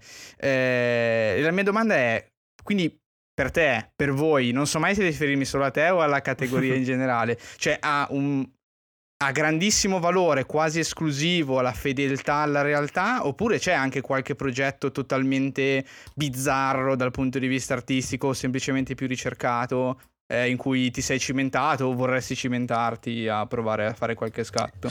Allora, la risposta è molto più semplice di quello che pensi, nel senso che io ho fotografato quasi tutti i giochi che avevano un photomod. Ci sono tanti giochi che avrei voluto fotografare ma che non ho potuto fare perché non avevano un photomod, ed è qui che salta in ballo il rimpiangere di non essere anche un giocatore frequente su PC ma solo occasionale, perché su PC tanti giochi che non hanno un photomod ufficiali hanno comunque una mod, spesso e volentieri, per rompere la telecamera di gioco e fare un po' di virtual photography galeotta, clandestina, diciamo così. Adesso faccio fatica a dirti quali giochi senza photomod nella mia vita avrei potuto provare a fotografare. Ma guarda, il fotorealismo c'entra poco. Ad esempio, Journey, mi piacerebbe tantissimo fotografare Journey. Se avessi un photomod ci passerei sopra volentieri un bel po' di ore. In realtà ha una parvenza di praticabilità a livello di fotografia virtuale, perché la telecamera... Con il personaggio a centro schermo, in realtà tu puoi muovere la telecamera, se non sbaglio, con lo stick di sinistra puoi muovere la telecamera, mentre con lo stick di destra muovi il personaggio. Quindi un minimo di posizionamento di telecamera diverso da quello standard custom di gioco ce l'hai, e quindi un minimo di virtual photography si potrebbe anche fare. Ma nella virtual photography subentrano tutta una serie di fattori aggiuntivi, come lo zoom, la possibilità di selezionare la distanza tra l'obiettivo in primo piano e l'obiettivo in secondo piano. E è un po' troppo generica ed è un po' troppo limitante la possibilità che offre il gioco. Quindi tutto quello che tu non vedi è perché non ho potuto farlo, fondamentalmente, perché se tutti i giochi avessero avuto un photo mode, io ti assicuro che un Inside, un Journey, anche molto banalmente un Katamari Damacy, ma a me sarebbe piaciuto tantissimo fotografarlo a suo tempo, perché trovo che ci sia un art design dietro a Katamari Damacy fantastico, e ci sono sicuro che mentre giocavo sulla PlayStation 2, era la PlayStation 1 o 2 Katamari Damacy?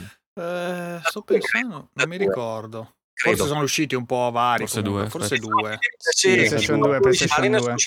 Però vi dico, sono sicuro che ci sono tantissimi elementi folli di Katamari Damacy, oggetti, persone, appendici che mi sono sfuggite durante il gameplay, e io adoro il design di Keita, non mi ricordo il cognome del designer del gioco, Keita Takahashi, giusto. Ma non sono un genio della memoria, ma io qui ho la possibilità dalla regia di reperire i dati precisi.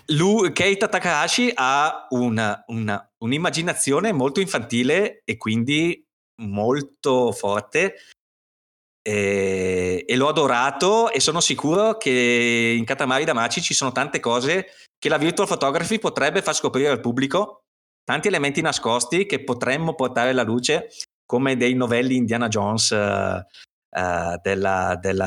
dei social media. E peccato che sia solo una cosa di questi ultimi anni. Io spero che il photo mode diventi una feature standard di tutti i giochi. Se io ho un sogno, io in realtà un anno fa volevo proporre a Sony Italia, che mi è sempre stata ad ascoltare, volevo proporre a Sony un progetto per standardizzare i photo mode su tutti i giochi, perché probabilmente voi non lo sapete, ma ogni singolo gioco ha una diversa. Il photo mode in ogni singolo gioco ha una specifica mappatura dei pulsanti che sembra fatta apposta per farti incazzare. Cioè, in un gioco il pulsante triangolo nasconde l'UD, nel gioco successivo il pulsante triangolo resetta tutte le impostazioni che avete dato. Vabbè, posso immaginare. Non vi dico le bestemmie, ragazzi, che ho tirato fuori. Quindi secondo me la mappatura universale del photo mode deve prima o poi succedere, e c'è stato un attimo che volevo proporre a Sony, ho le idee molto chiare su come bisognerebbe mappare un pad, volevo proporre a Sony una mappatura universale da girare a tutti i first party di Sony per non farmi rincretinire sui photo mode. Quello è stato un progetto che non è stato accolto, peccato, ma non sarebbe stato male. No, decisamente. Anche perché passandoci tutte queste ore, cioè immagino passare un gioco all'altro è veramente, ti distruggi. È un incubo, veramente. Sarebbe super utile anche dal punto di vista magari dei motori grafici, in realtà avere già una photo mode preimpostata, perché comunque immagino per tanti sviluppatori indie probabilmente la photo mode non arriva, semplicemente perché magari c'è, ma è in coda tutta una serie di problematiche da risolvere. Sicuro, che devono essere risolte prima, il budget è finito, le persone sono finite, e magari la photo mode non arriva neanche nel gioco, in realtà non possiamo saperlo, però come tante feature vengono tagliate, anche questa potrebbe essere la ragione per cui manca ancora, se non come dici tu, se non alle produzioni Sony, che hanno quell'attenzione comunque al dettaglio che gli permette anche di sfoggiare una photo mode che poi ha senso anche per il giocatore medio, ecco, che si trova e dice che faccio la foto. Infatti su PC Ansel di Nvidia aggira questo problema. Nvidia ha creato questa app, è una figata, ma Ansel, sì. Tanta roba. Basta che tu programmatore inserisci nel tuo gioco una sorta di compatibilità, immagino, con Ansel di Nvidia, e non devi più neanche mettere il photo mode. il tuo gioco dice al tuo PC che il tuo gioco è compatibile con Ansel e il software di Nvidia fa tutto il resto.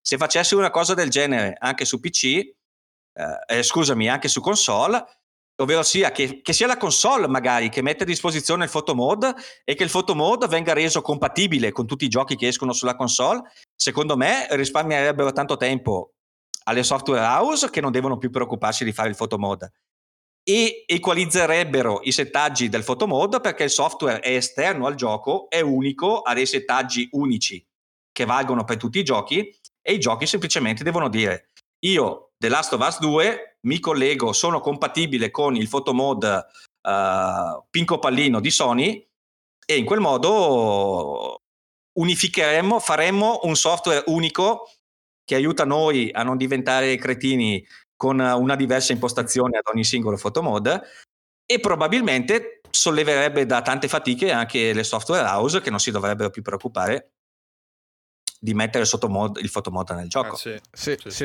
Secondo me il problema principale è che su console si ritrovano con un hardware specifico da sempre, e fondamentalmente ti ritrovi con un software che dovrebbe gestire ad inizio generazione o anche alla fine giochi in cui fondamentalmente puoi prendere la camera e allontanarla e puoi mostrare tutto il mondo di gioco, un po' come si fa in The Witcher 3 con Ansel su PC, dove ti allontani veramente di chilometri dal personaggio e riprendi quello che vuoi.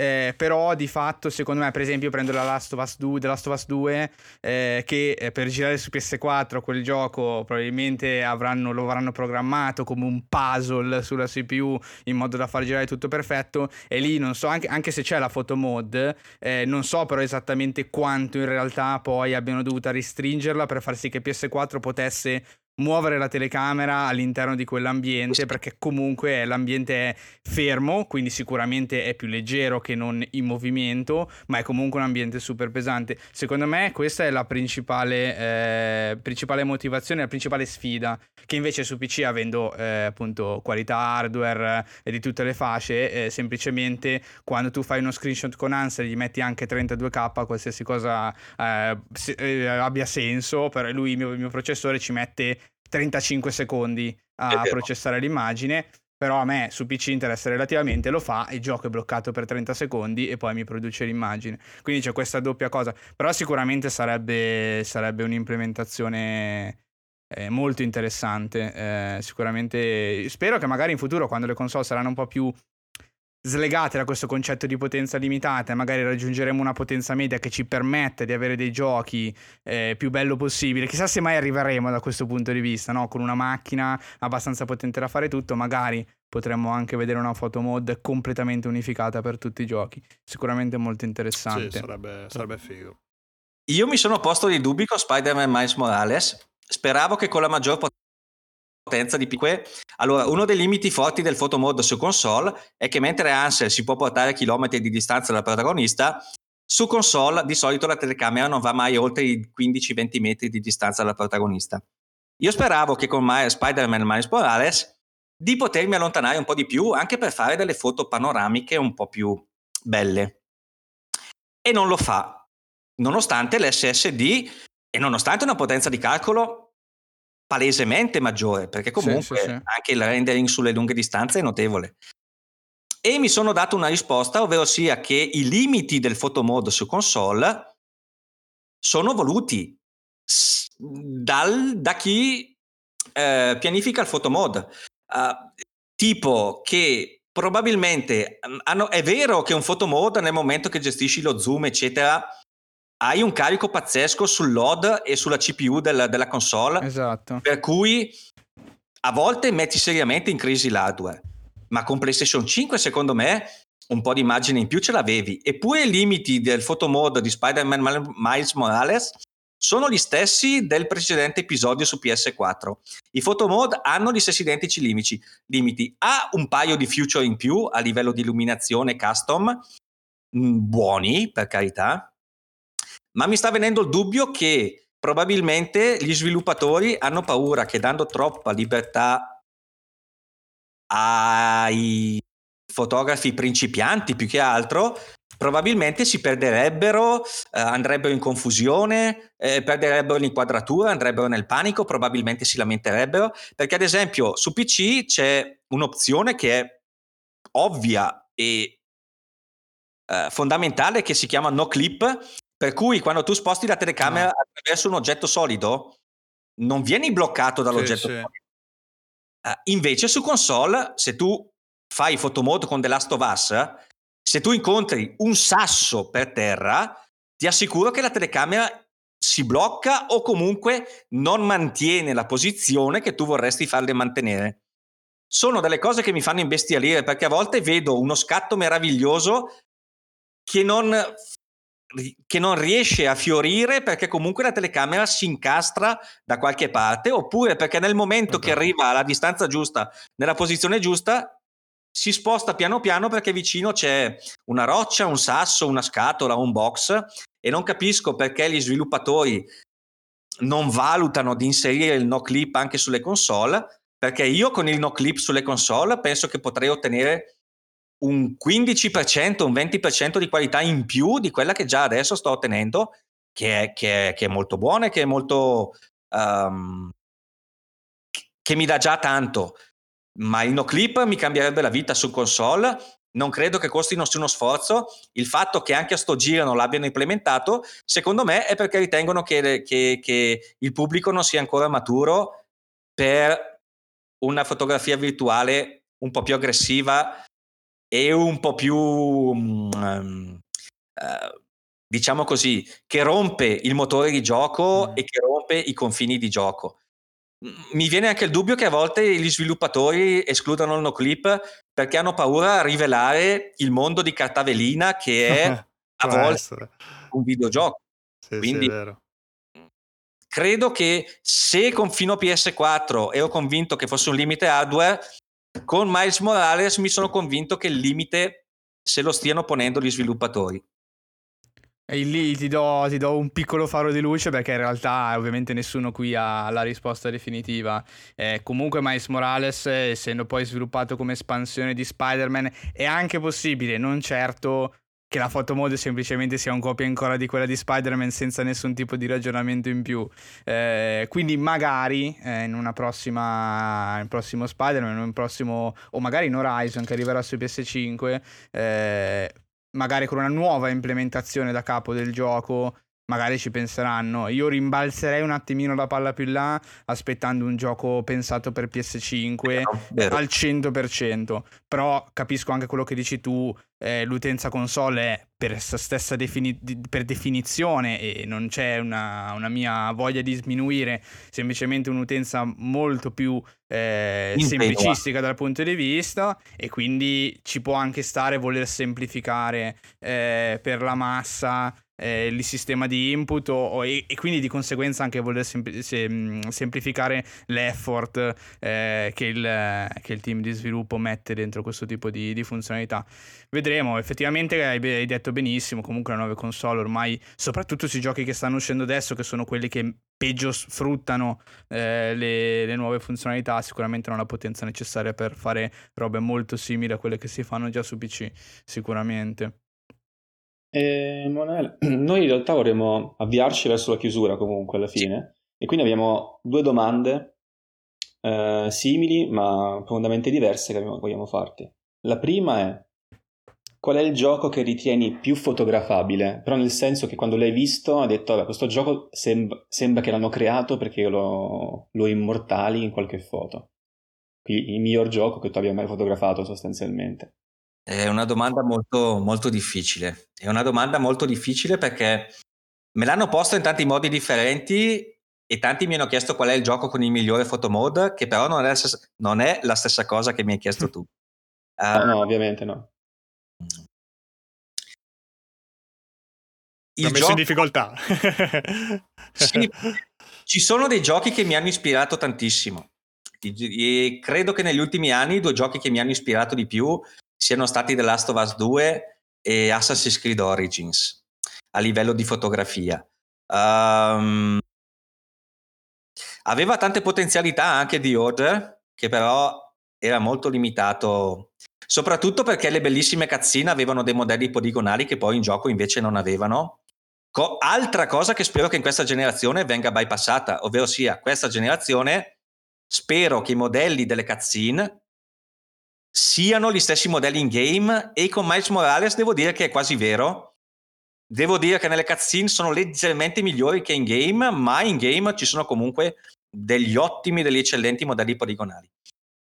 Credo che il gioco che avrei voluto fotografare di più in assoluto, ma che non sono riuscito a fotografare bene, sia The Order, e che il motivo sia che i modelli poligonali erano troppo scalati al ribasso in termini di qualità. Quello più fotografabile però per il pubblico in generale credo che sia Horizon. Ancora oggi ci sono un mucchio di, e la prova è che ancora oggi ci sono un mucchio di canali Instagram che quotidianamente ed esclusivamente postano foto di Horizon Zero Dawn. Credo che nessun altro gioco, forse Red Dead Redemption 2, ha lo stesso pubblico appassionato di Aloy. Credo che in assoluto siano i due giochi più fotografati in assoluto, Horizon e Red Dead Redemption 2. Se lo meritano perché sono due giochi bellissimi. Se mi chiedi qual è il mio grande rimpianto, probabilmente è The Order invece. The Order è un bel rimpianto in generale perché non hanno continuato. Sì, sembrava essere qualcosa anche di più, poi si è rivelato essere molto, molto lineare, molto, molto chiuso. Ecco, ha deluso molti da quel punto di vista, e forse a te è deluso anche da quel punto di vista della photomod, nonostante ci sia la foto, una delle tue preferite, se appunto derivi da The Order. Sì. Io ti dico che The Order non mi ha solo deluso, mi ha fatto incazzare tantissimo come gioco, perché ci ho visto tante potenzialità, ma ero imbestialito dal fatto che dopo 3 ore di gioco ancora il gioco mi stava spiegando che con la X sì, è vero, mi ricordo, per fare questa cosa qua stavo pensando, piantala di dirmelo, non sono un cretino. Veramente è un gioco che trattava il pubblico come un cretino e mi ha fatto molto arrabbiare da quel punto di vista, ed è un peccato perché è un gioco potenzialmente molto buono. Se avesse limitato il tutorial alla prima ora di gioco invece che fino alla scena finale, l'avrei apprezzato molto di più. E da qui allora è l'ultima domanda, che invece è simile ma comunque profondamente differente. E qual è il tuo videogioco preferito? Visto comunque podcast di videogiochi, chiediamo spesso anche ai nostri follower qual è il loro videogioco preferito, lo chiediamo anche a te. Domanda ancora più semplice. Ti sollevo perché qua noi facciamo i goti a livello annuale, però neanche noi ci chiediamo qual è il gioco più bello, cioè chiedere qual è il gioco preferito. Sì, facciamo una top, ce ne puoi anche dire 2 o 3, sì, insomma, sì, se sei fortemente indeciso. Dietro vedete praticamente sì, un po' di bella roba gaming che mi sono fatto io. E allora a livello di affetto sono legatissimo ai Panzer Dragoon su Sega Saturn, anche l'RPG. A livello di gameplay mi ha divertito tantissimo Ikaruga e Radiant Silvergun. Il gioco secondo me più bello e più sconosciuto alle masse è Sin and Punishment 2 sul Nintendo Wii. Quindi molti shooter piacciono parecchio. Uno shooter è metà shooter e metà melee, perché usavi praticamente con i nunchaku dovevi spesso affrontare dei nemici anche in primo piano, sparare a quelli in secondo piano e usare una specie di katana con nunchaku per i nemici in primo piano. Quindi c'è Thunder Force 4 che ho adorato a suo tempo su Genesis come shooter, perché per primo aveva un livello a livello del mare che non mi ricordo se erano 40 o 50 diversi strati di profondità di parallasse, che ai tempi era un po' il bump mapping dei 16 bit, si chiamava parallasse. E in generale le due softcore che ho adorato di più nel tempo sono Treasure, che purtroppo è scomparsa dopo Ikaruga, credo che abbia fatto poco o niente, e che secondo tutti i giochi di Treasure, anche i più brutti, li ho trovati sempre molto creativi e molto interessanti a livello di testa. Ho adorato Sega per la sua follia durante il periodo Dreamcast, che faceva uscire dei giochi improbabili e meravigliosi, spesso destinati a fallire miseramente. Infatti ha pagato, purtroppo, sappiamo che... L'ha pagata, ma se un domani Dio mi chiedesse decidi ucciderò tutti, decidi chi salvare, probabilmente salverei Tagoshi o qualcuno di Sega comunque perché se lo meritano. E in generale la mia generazione preferita è stata quella di PlayStation e Dreamcast a livello storico. C'è stata una grande evoluzione dei videogiochi, a livello narrativo non c'è paragone. A quei tempi la narrazione era, a parte che Shenmue credo che fosse, o in Final Fantasy VII, credo che in generale negli JRPG la narrazione era abbastanza assente in quel periodo lì, ma in generale sono molto molto affezionato al gaming del periodo 64-128 bit, la generazione del Nintendo 64, del GameCube, del Dreamcast, della PlayStation, perché ho visto un gran fiorire di idee. Io vorrei ricordarvi che su PlayStation, nel periodo di Squaresoft, sulla PSX ha fatto uscire nel giro di pochi anni Bushido Blade, Einhander, Final Fantasy, ha fatto uscire 1000 giochi di 1000 generi differenti. Cioè, a livello di business planning ha fatto, c'era anche Brave Fencer Musashi, che è una specie di JRPG con la grafica super deformed, uscito anche quello sulla PSX. Sono tutti generi rischiosi, scomparsi, forse anche per quello che gli voglio bene, perché non ci sono più, perché mi hanno regalato tanti momenti belli e non ci sono più. Il gaming moderno è molto interessante, ma trovo che si sia molto inaridito per motivi commerciali che capisco benissimo, ma mi dispiace tanto che interi generi di videogioco siano letteralmente scomparsi, e quindi i miei giochi preferiti bene o male solo il GameCube, credo, con Metroid Prime, Beautiful Joe e Zelda Wind Waker. Credo che il GameCube come macchina sia probabilmente la macchina che mi ha divertito di più. La PSX e la PS2 sono quelle che hanno spinto il medium più avanti, probabilmente. Il Dreamcast è stata quella che mi ha esaltato di più, seppur per un breve periodo di tempo, quindi è veramente difficile dire qual è stato il mio gioco preferito, ma sicuramente è circoscritto a un periodo storico che va a cavallo della generazione PS1-PS2. Probabilmente, perché ho visto un gran fiorire di generi, un gran fiorire di idee, c'era tanta voglia di fare, e ultimamente c'è tanta paura, secondo me, sì. Si rischia di meno, e tutto questo non mi dà quel senso di gioia e di allegria che avevo a quei tempi, oltre al fatto che adesso ho un mutuo, una casa, una fidanzata da gestire, che pesano sicuramente sui miei impegni giornalieri, che mi fanno godere di meno il gaming. Però quella è stata la mia epoca d'oro sicuramente. Vabbè, ci sta, la prendiamo come buona, dai. Sì, ha passato il test, ragazzi. Infatti tipo 25, però va bene comunque. Sì, comunque non c'è limite, sei più legato ai suoi ricordi, sei più legato infatti al passato, visto non hai citato, ecco, magari titoli recentissimi o comunque Sto giocando a Persona 5 che mi sta divertendo molto e lo trovo artisticamente mi sembra eccezionale. Fuori di testa, sì. Persona 5 è pazzesco, sì. Non ha la foto mod Persona 5, vero? No. Magari.